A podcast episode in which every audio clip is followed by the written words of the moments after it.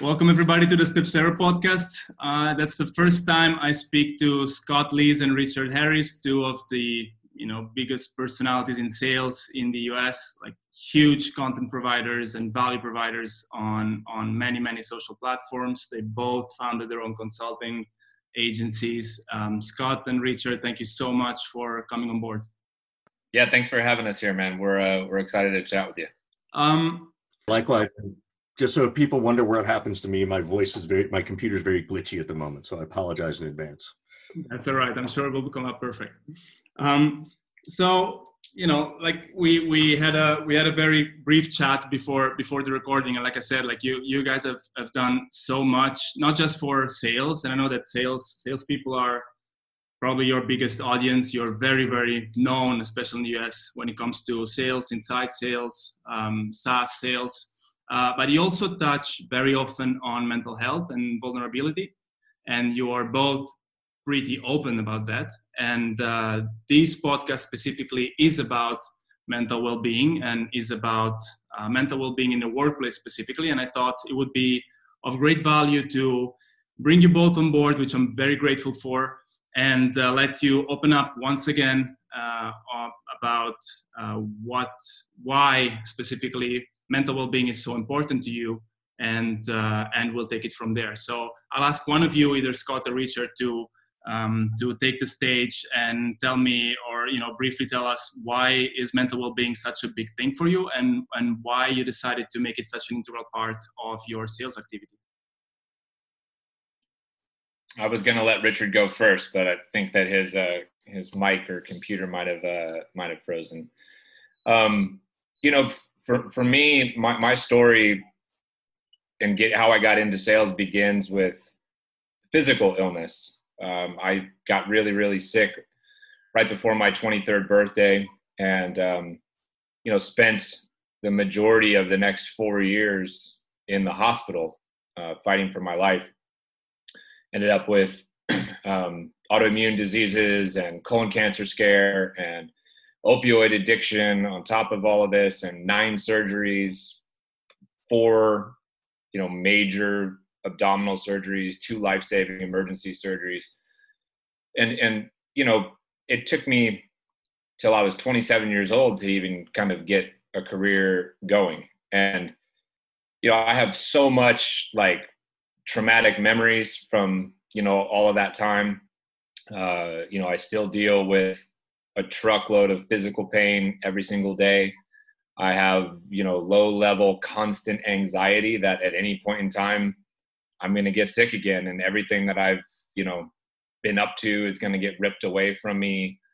Um, you know, I've dealt with my own mortality. There was times in the hospital where I, you know, I, I probably you would call it had suicidal ideation.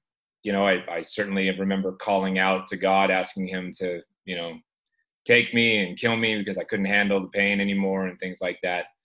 Um, and you know, for me, just owning my story and my narrative uh, has been really, really instrumental for me as I built my career and as I moved along in leadership because I think sales has so many there's so many people who get into sales in particular from random walks of life and people who've been through hell and back and have you know stories like mine or like richard's. And um, it doesn't get talked about enough. And you know I, I don't like the idea that some people might look at somebody like me and think that i'm bulletproof and had some kind of great perfect you know upbringing and situation because it's not like that you know at all. And uh, i can still be physically challenged as well as mentally challenged at times and and still be successful and still find ways to grow and help people. And uh, pushing that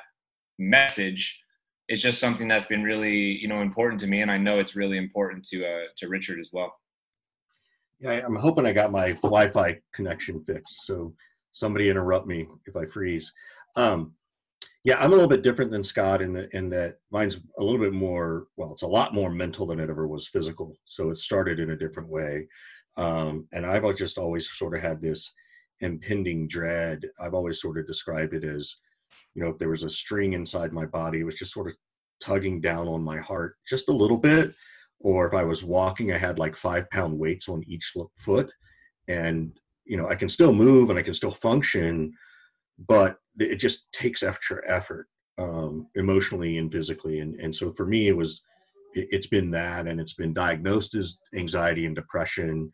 Um, I dealt with it for 30 plus years before I really got serious about it because one day I literally woke up almost, I mean, I guess you could call it a nervous breakdown, but I, I couldn't get out of bed. Um, and I, you know, I called my mom and, you know, we, we talked about it and she helped me find a therapist and I still see this woman, you know, 20 years later. Um, and so it was just a very different experience. Um, but I, I knew even when I started therapy that I'd always felt this way. Um, as a kid, I remember feeling this way, and so, so for me, you know, to Scott's point is, you know, it's a discrimination, right? As soon as you hear someone tell you that they have mental health or you're seeing a therapist, you know, lots of times people will, you know, no, they don't, they don't mean it intentionally, but they'll sort of, you know, back away or shy away from it. I think in the last four or five years, that's shifted a little bit. I think people are becoming more vocal about it. Um, you know, I'm a big fan of talking about it, and every time I do, people always. I know Scott gets the same thing of like, "Oh my God, I'm so glad you brought that up. Thank you so much. I never, you know, you know, it's it's nice to know other people are dealing with it, and it's just like anything else in life, right? Anytime we have a struggle, it's nice to know someone else has had it or had the same struggle. So that that's my that's my quick side of the story. Mm-hmm. Well, it's a quick side, but the relevant side. I appreciate you, you know, both of you opening up. Also, I know you you did it um, on, on, multiple occasions before, but I appreciate you doing it again on uh, on this podcast. And uh, you know, I'll, I'll I'll speak my piece very briefly, um, just because I feel like I'm somewhere in between the two of you. Like, as in, I I also dealt with uh, you know probably not to the same extent that uh, Scott did, but also dealt with a lot of um, gastrointestinal issues, and uh, and there was a point where I was suffering from from stomach pain a lot, and and it was really impairing. It was really difficult to go about my you know professional and personal life while dealing with the with the with the stomach pain, and uh, then depression kicked in, and to a point where I didn't really know what was the cause and what was the the effect right? Like i didn't know which came first. And so I think I have uh, probably to different degrees because you know every experience is uh, is personal, but uh, I probably experienced uh, or I can probably relate at least partly to both of what you're what you're saying. And uh, and the reason, I guess, the main reason why I called you on board for this conversation is because I feel there is a huge problem um, in the workplace specifically, and this is true for sales, but it's true for I would say any department, any any professional right now, whether it's in, in the US or in Europe or, or in Asia, I would say everywhere, um, people have a big issue opening up about the problem, right? And uh, and I, I have some notes here with me, and this is from this is from uh, uh, TimeToChange.org, and it's an organization based in the UK, and they said in a report from you know this year 2020 that 50, 56% of um, of UK adults said they would not hire someone with depression, even if they were the best candidate for the job.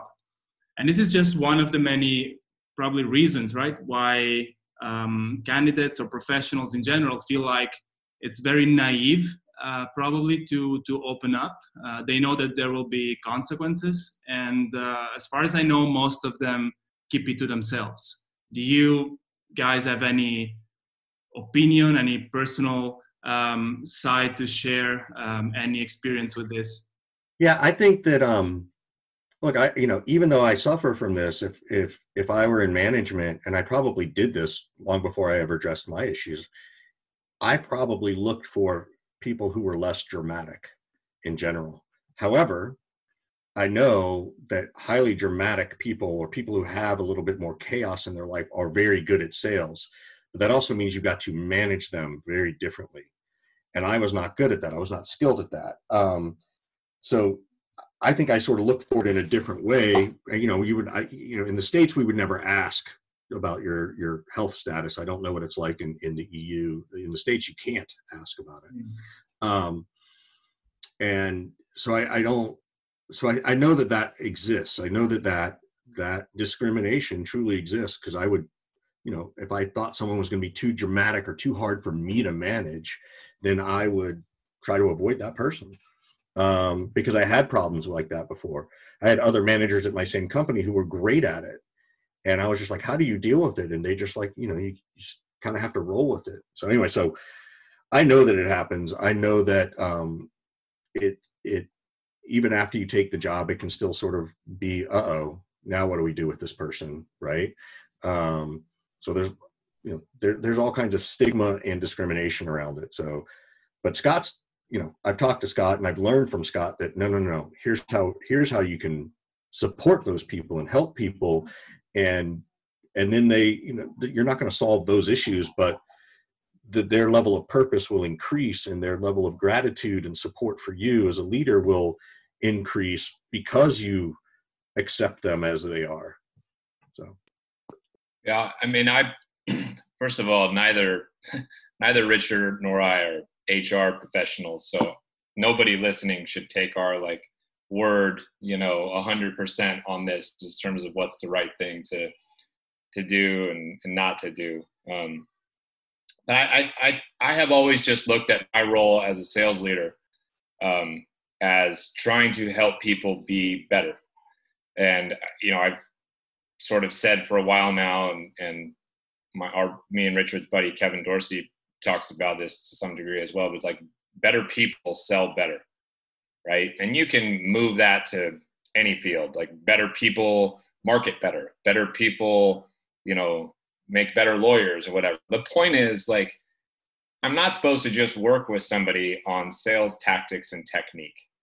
I'm supposed to help you grow and become a better person, someone who's capable of doing more, someone who's maybe better at managing their finances, somebody who's better at dealing with you know some physical challenges that they're working through better at dealing with some emotional challenges. You know my, my job is to support you in any way that i can. And if that means trying to help you figure out like you know i've referred people to like acupuncture and take these supplements and go see this doctor and whatnot right? So you mentioned gi issues like that's my whole thing. For the last 20 years is all things GI. So I, I've become like a de facto kind of doctor where everybody comes to me and is like, Hey, I got this medical thing. And I'm like, Oh, I kind of know about that. Right. So like, I, I don't, I don't know shy. I don't shy away from those things, you know, at all. And I feel like on some level, the more I know as a leader, the better equipped I am to help somebody right? I know, you know, maybe why you're struggling or suffering. And if I know that, I can be more supportive rather than just, you know, thinking you don't care or thinking you're not, you know, good. It's like, how can I help remove these obstacles that you're dealing with every day to help you then be more comfortable and confident as you move through the world? And if I do that, I'm, you're going to perform better. That's my belief, right? And so that that's kind of how I how I approach it, you know. But I think people need to be careful. They need to know before they bring this stuff up. You've got to know what kind of leader you're reporting to and what kind of company you're you're working at. You know, I if you know your boss is does not share the same attitude that I just expressed, it might not be the right way to go about it. But if you have a boss who's talked about these things and written about these things and gone on record the way that I, you know, have, then maybe you know that is the right move so um that's not that there's no black and white answer there. You know it's a little nuanced. No that's that's super useful. And i and i know that richard you're you're very tight on time so i'll uh, I'll, uh, I'll, I'll give the word to you once again. And i and i appreciate you being um, very i appreciate you you you keeping it real and saying that somebody who's overly dramatic might not be uh, necessarily the best fit for for your team. At the same time, I know that you've you've uh, opened up a lot over the years. You're very vocal about you know your your your own struggles. How so I would say that it doesn't mean they're not a right fit for the team. In fact, probably the opposite. They're the right fit for the team.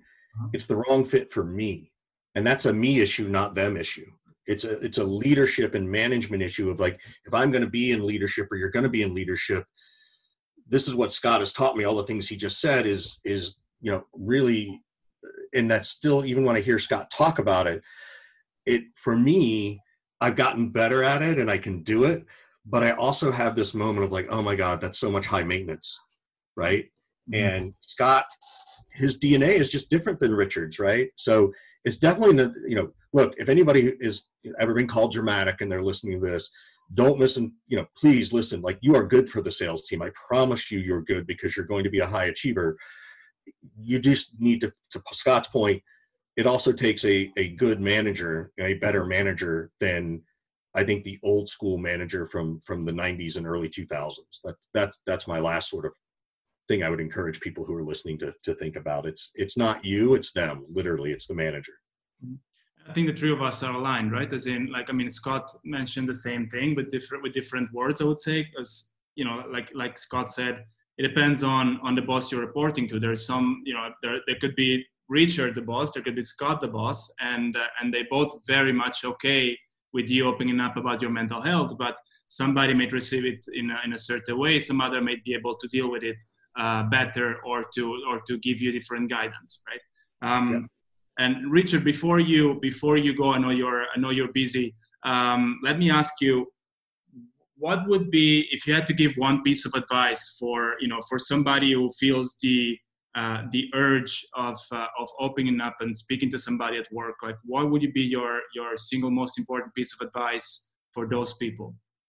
You've been a manager you manage um, you know yeah so i would well the first thing is that you know they have to reach some level of acceptance that they're that they want to explore this. Not even that they are admitting that they have a child that that they have a depression or an anxiety or whatever just like hey something's not feeling what i think is normal and i I, would like to explore that feeling, right? And I think that's a really good first step.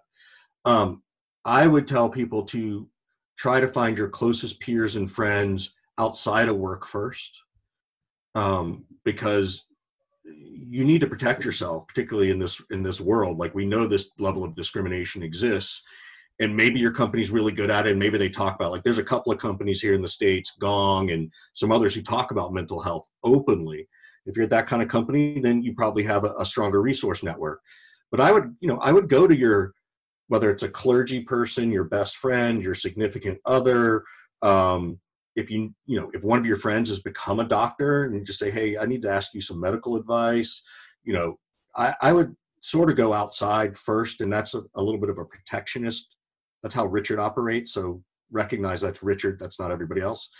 Um, and then once you sort of start to just think about it and lay it out then at the right time you could decide when you think you should go talk to someone at work about it right? Mm-hmm. um, and you may you know everybody i know has sort of the work best friend right? They always have this best friend at work who you know you may or may not spend a lot of time outside of work with so you know that might be the first person you talk to about it at work but you also want to make sure there's some trust there so those are the places i would tell you to look and, and where to go first so first, let's say figure it out within your private network is probably the safest way. Um, you know, significant other, you know, for you know lucky ones like me, for example, I, I have a chance to to speak to Dora very often about it, but uh, uh, some other people might not be as lucky. So probably friends, like you mentioned, you know, clergy members, um, you know, whoever whoever you consider close, and then once you feel a little more comfortable, maybe do that by you know a certain you know, maybe to a smaller degree at work and see how um, colleagues react and then maybe take it up to your manager and uh, and ask for a private chat. Is this like a i would say did i did i interpret your your words correctly you did and and this is also the part where i got to quickly say goodbye and thank you and i will always come back to this and talk about this topic or any other sales topic but i'll, I'll leave you in excellent hands with scott i appreciate it richard we'll we'll have a chance to speak again it may not be as interesting with Scott by himself, but you know, we'll see where it goes. Parting shots. I expect nothing less. well, uh, well, Scott, it's me and you then. Then, uh, then uh, we'll we'll take it forward, and I appreciate you uh, you uh, you staying a little longer. And obviously, thank you, thank you, Richard, for uh, for his contribution. Like it's like I said, it's it's an honor to to have both of you guys and, and have a chance to speak to you about about such a big issue. Um, Scott, you mentioned that you know rightly so. Like it depends on it depends on your boss, and obviously if you report to uh, a certain kind of manager who's not that open about it, you might want to be careful. If you report to somebody who's very vocal about it then you might feel safer and then the, you know your opening up process might be quicker. Um, what was your if i may ask your experience um, in, in your career? Have you experienced like both kind of uh, both kind of bosses? Like have you have you ever felt immediately comfortable sharing your your views on that? You know i um i think because of what i went through i sort of lost all fear around you know repercussions. So i just decided that i was going to be open about everything and, and control the narrative. And if people didn't want to hire me because of it or, or what have you then so be it. There's worse things that i've been through. So you think i care if you're not going to hire me because you know i've been through hell before like i dude that doesn't bother me at all right um, and I and, and I felt like in controlling the narrative, like I could turn it into a superpower.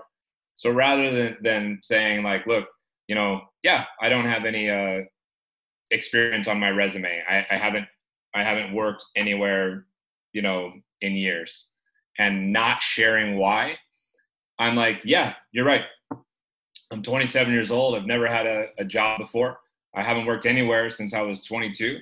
Here's why right? And now and I tell them and I walk them through like, man, I was in the hospital for years. You know what it's like to not be able to breathe fresh air? You know, there was one period of time in the hospital where not only was I um, on bowel rest and not able to eat anything, I wasn't even able to drink anything. Do you know how fucking hard it is to not have a sip of water or a bite of food for weeks on end? The emotional war in dealing with that. It was that was harder than the physical war. And all of these different things, like kicking dope, like that was easy compared to surgeries that I've had and the recovery through those kind of processes. You think I'm worried about getting rejected on the phone from cold calling? Get out of here, dude. That's nothing, right? And so in telling that story during an interview process, I felt I felt like I could give some perspective and illustrate like you're getting a warrior right here. You're getting somebody who's fearless. You're getting somebody who's resilient. You're getting somebody who is appreciative of this particular opportunity and is not here to waste anybody's time or squander, you know, this special opportunity that that we have. And, and I just felt like the advantages of that far outweighed any potential disadvantages. And if somebody didn't hire me, I, my thought process, candidly, was just fuck them. I wouldn't have liked working there anyways. And I wouldn't have liked working for that person. So I'm going to own who I am. I'm going to own my story and, and what I've been through. And uh, I'm going to only want to work for people who who are moved by that and who understand that and who are willing to give me a chance. You know. Yeah, that makes a lot of sense. And actually, you you perfectly answered my my follow up question, which was about you know the the impact that your that your vulnerability had on your career moving forward. But obviously, you know, you answered that perfectly when you said you turned that into your superpower. I know that you know to like to to this point specifically, Richard would agree with you because I know he um, even um, posted a very interesting piece of content about you know how um, his uh, his uh, personal issues were turned into a superpower, right? And and Scott, if I may, like I I was you know I I, I look here and there in uh, on on your on your website. I know you you regularly post very valuable pieces of content, and there was there was one piece of content that I particularly appreciated, and there was about mentioning uh, Jocko Willink uh, I know that uh, you know you mentioned him speaking about being default aggressive, which means you know you, you explain it like very very well, and and uh, and I loved reading it, which is you know default aggressive is not about obviously uh, you know going to you know looking for fights or anything like that. There's nothing you know there's, nothing interpretable that way, but it's about being proactive instead of reactive, right? And I and I connected you know what you just said to to what you wrote on on your website um, about being about being proactive and i and i saw a lot of uh, a, a, lot of that behavior in what you just explained as in you know you you put yourself out there you own your your narrative and uh, and if people don't like it or your manager doesn't like it then that's probably not somebody you would want to work with anyway. Um, was that, um, I guess, a proper comparison that I made? Like, uh, was I allowed to to mention anything like that? Yeah, no, that's that's exactly right. You know, and um, being proactive instead of reactive is is something that I wish more people would do. Um, and and in particular around their stories and the things that they've they've been through you know? I mean the older i get i sort of just realized that you know all of us all of our lives are kind of screwed up and full of challenges right? And you don't know which person has mental health issues physical health issues or or what have you um, we're all going through through something and uh, you know trying to hide who you are in any way um, is just not something that I wanted to to do, you know. And so my default just became, well, I'm going on the offensive here. You know, I'm not going to let somebody, um, you know, turn me away, and then I have to figure out how to respond to it. Like I'm just going to show up. This is who I am. Love me, hate me, don't care. I'm going to figure it out anyway, right? Mm-hmm. Um, do, do you think that's that's interesting like why you know I, as, as you were speaking i was thinking probably not you know not everyone would be as um, as outspoken about it as you would. Obviously you had a very intense experience right? So um, like you said you know i, I went through that. Uh, i'm not you know i wouldn't get scared of a, of a cold call. I, I wouldn't get scared of you know manager disliking me or anything like that. Um, what would you tell those people who maybe haven't had as strong as an experience but are you know still kind of in between or should i you know should i speak about my issues to my colleagues or or should i not? Like what would you say is in that sense the main advantage um, of being vulnerable of opening up to people? What's the what's the um, yeah i would say probably advantage is the right word. What's the main advantage of being vulnerable in this case?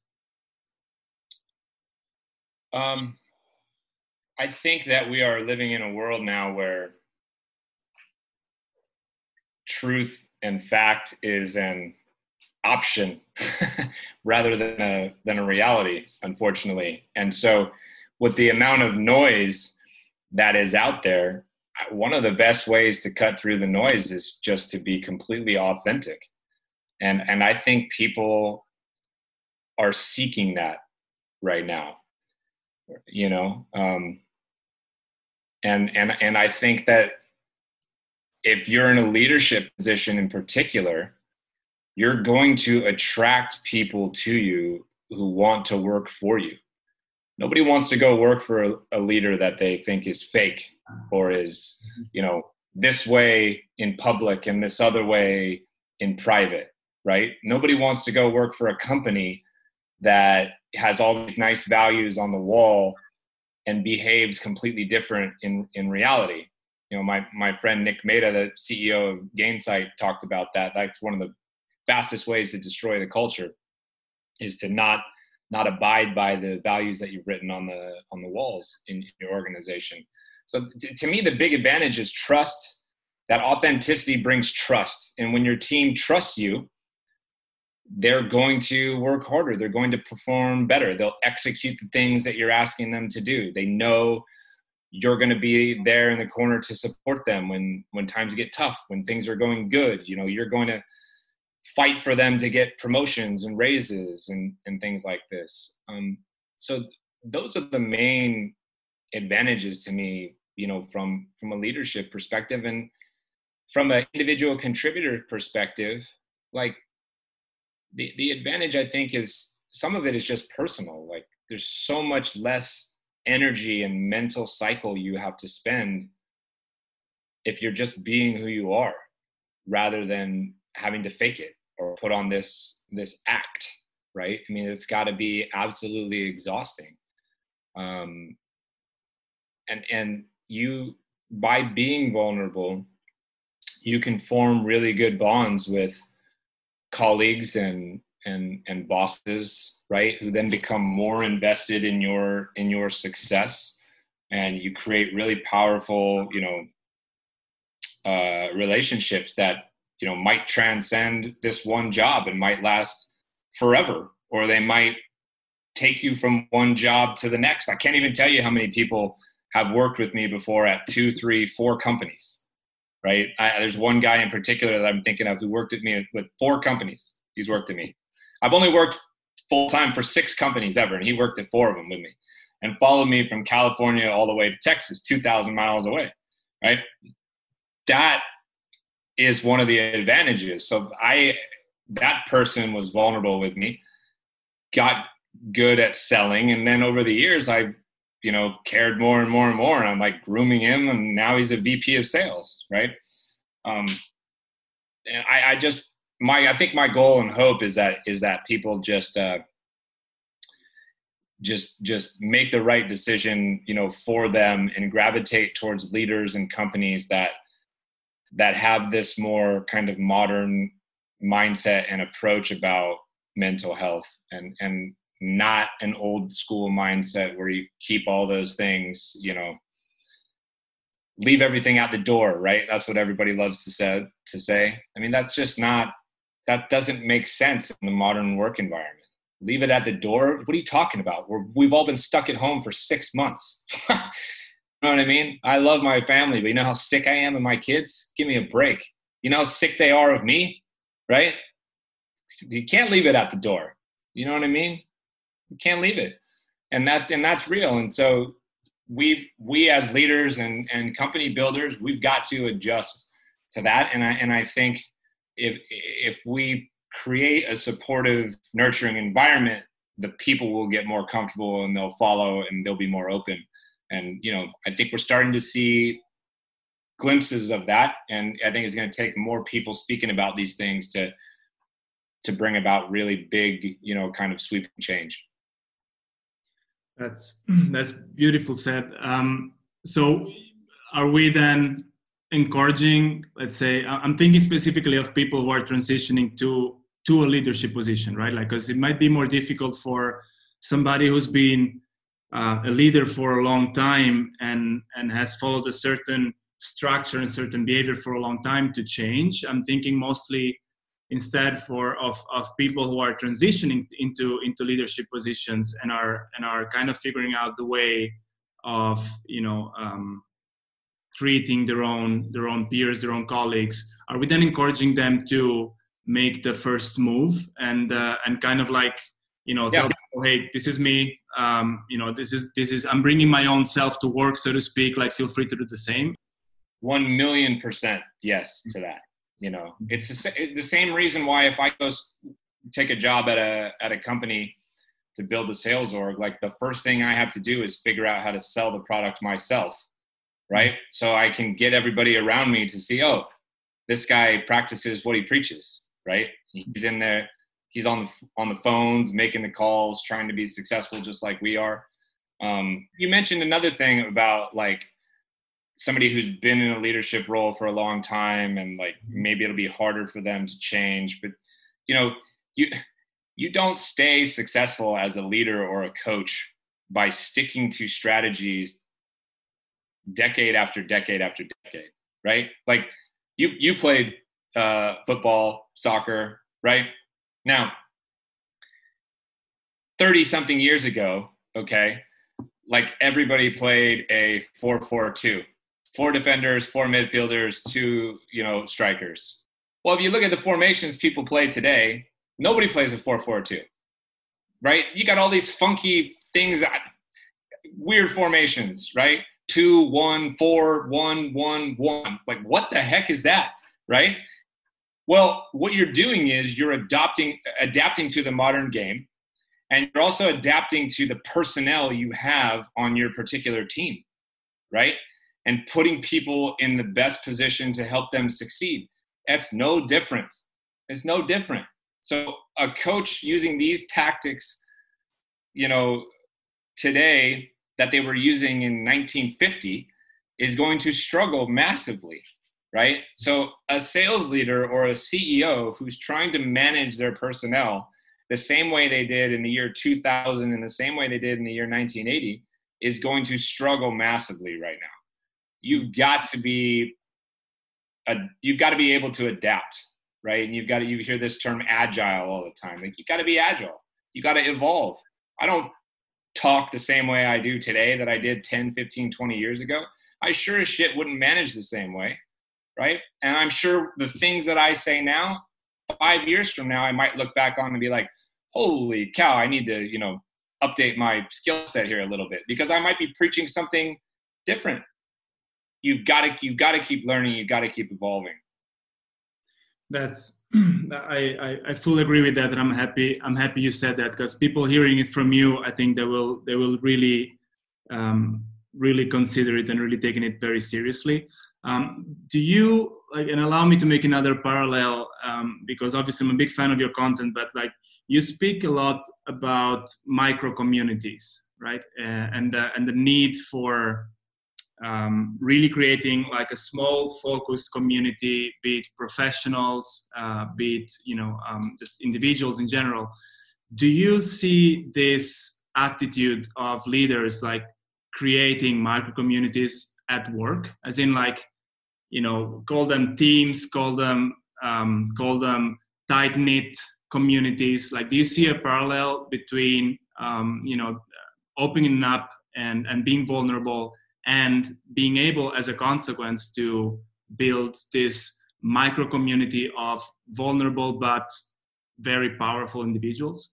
Yeah it's just an extension of whatever team that you've built you know at work right so if, if, if i'm if i'm running a sales org for a company and we have i don't know you know 100 salespeople and sdrs and sales managers and whatnot like that's a micro community to me. We've never talked about it that way. We've always just said, oh, that's the sales department. But that's a micro community inside the company. And now, what we're able to do, whether it's LinkedIn or the Patreon community that I run, or Thursday night sales community that I run, or the surf and sales community that Richard and I run, or Rev Genius, which is a community that I've been been helping uh, helping out. Now what i'm able to do is i'm able to build more of these and involve people from all over the world not just people who are working with me inside my company you see what i'm saying? So my reach has been able to expand right? And so now i'm able to just bring in people from berlin who are attracted to the content that i produce or the way that i think and talk and the way that i lead right? And you can have lots of these different things. Um, and so it's just it's just a way to do more and faster and simpler and more seamless rather than being like oh i have this team here and only these 100 people who work for me will ever get to know what i'm all about. It doesn't work like that anymore. You know what i mean? Mm-hmm. and do you and again like i'm i'm uh, I'm, I'm kind of speechless you know every time you you you touch on these topics like i'm i'm really really happy to um, to get you to speak about them. Do you do you see this like would you say there is a positive trend as in like you know we, we mentioned in the beginning with with richard as well that you know maybe five or or many years ago it was different but maybe around five years ago then people started opening up more and there's a bit less of a stigma. Do you see in the next coming years let's take the next five to ten years it will will it be easier to create these micro communities? Will be will people be more open to that? Oh i think i think everybody is already open to it to be honest with you. Mm-hmm. I, I, I think that um, big and massive and huge scale is is out because what happens what has happened is it's just too noisy and too confusing so unless you're you've been in this big, huge community for a very long time and are entrenched and know who to listen to and who to tune out. If you're a new entrant, you don't know what's what. Mm-hmm. And and so sticking to the smaller group and becoming more niche that's absolutely what's happening. So you've got like an SDR only community. You might have an SDR leadership only community. You have communities of sales leaders only. You have communities of marketing leaders only. I mean, I, I, I really don't see this slowing down um, for the foreseeable future. But like all things, it'll probably flip around again. You know, 20 years from now, big, massive scale might be what's hot again. You know, but but right now, I think it's about intimacy. It's about experience. It's about deep, meaningful relationships. It's about authenticity and vulnerability. And, and I think more and more people who are in leadership roles are talking about these things, building these things through podcasts and and you know their LinkedIn groups and Slack communities and things like that. I don't see it slowing down. I think there'll be more, and uh, I think the challenge will be, you know, as a consumer, how the heck do I participate and stay active in all of these different things? while also you know having a life and and a, and a job right so like you know are you going to sign up for scott's community and richards and mateo's and right it's like you're going to have to kind of pick and choose. And i think people you know the market will dictate what uh what works right? People some people will love my style and they'll gravitate towards the things i say. Other people will hate my style and think i'm full of crap and they'll go you know somewhere else. And and that's fine. So I, I, I what i tell people is find the voices that that resonate you know for you. Find the people that you vibe with and then get into their micro community and and stay there. Don't go seeking and searching for advice from a thousand different people. You're just going to confuse the hell out of yourself right? Um, and i think that's that's a good place for people to start. Well, I for one love your love your style, so I'll be I'll be one of them sticking to your micro community. But I think it's a very powerful advice, and and on that line, and I know that I don't want to take advantage of of your time, but um, if I if I could ask you one question, and I think it's relevant right now, would be, you know, if I was let's say I was in your team and you were my boss, right? Like, how would you make sure um, within the tool at your disposal that I bring my best self to work, like my authentic self to work? Well, the first thing I have to do is bring my authentic self to work repeatedly. So you feel like you can trust me to be your authentic self. I, I have to give you space to and time to do that. And then I have to listen and, and genuinely care about the responses and answers and understand you know what you're going through and what are the obstacles in your way that we you know should maybe work on and and slowly remove so you can you can perform you know to your potential where do you want to go that that's my job my job is to take people who know where they want to go and help them get there by removing obstacles out of their way and supporting them as best i can um, so how do how do i do that Man, i I put the time in. you know, there's no, I don't have great hack here. It's like I put the time in. I have conversations with people. Um, I do the things that I say I'm going to do. You know, if somebody asks me for help on something, I fucking do it. Right. I mean, I'm perfect example. Like I respond to everybody on all the channels and it takes an outrageous amount of time. And I know plenty of other people who uh, who don't do it because it takes so much time. But for me, like the authenticity on display for me and accessibility, like that means the world to me.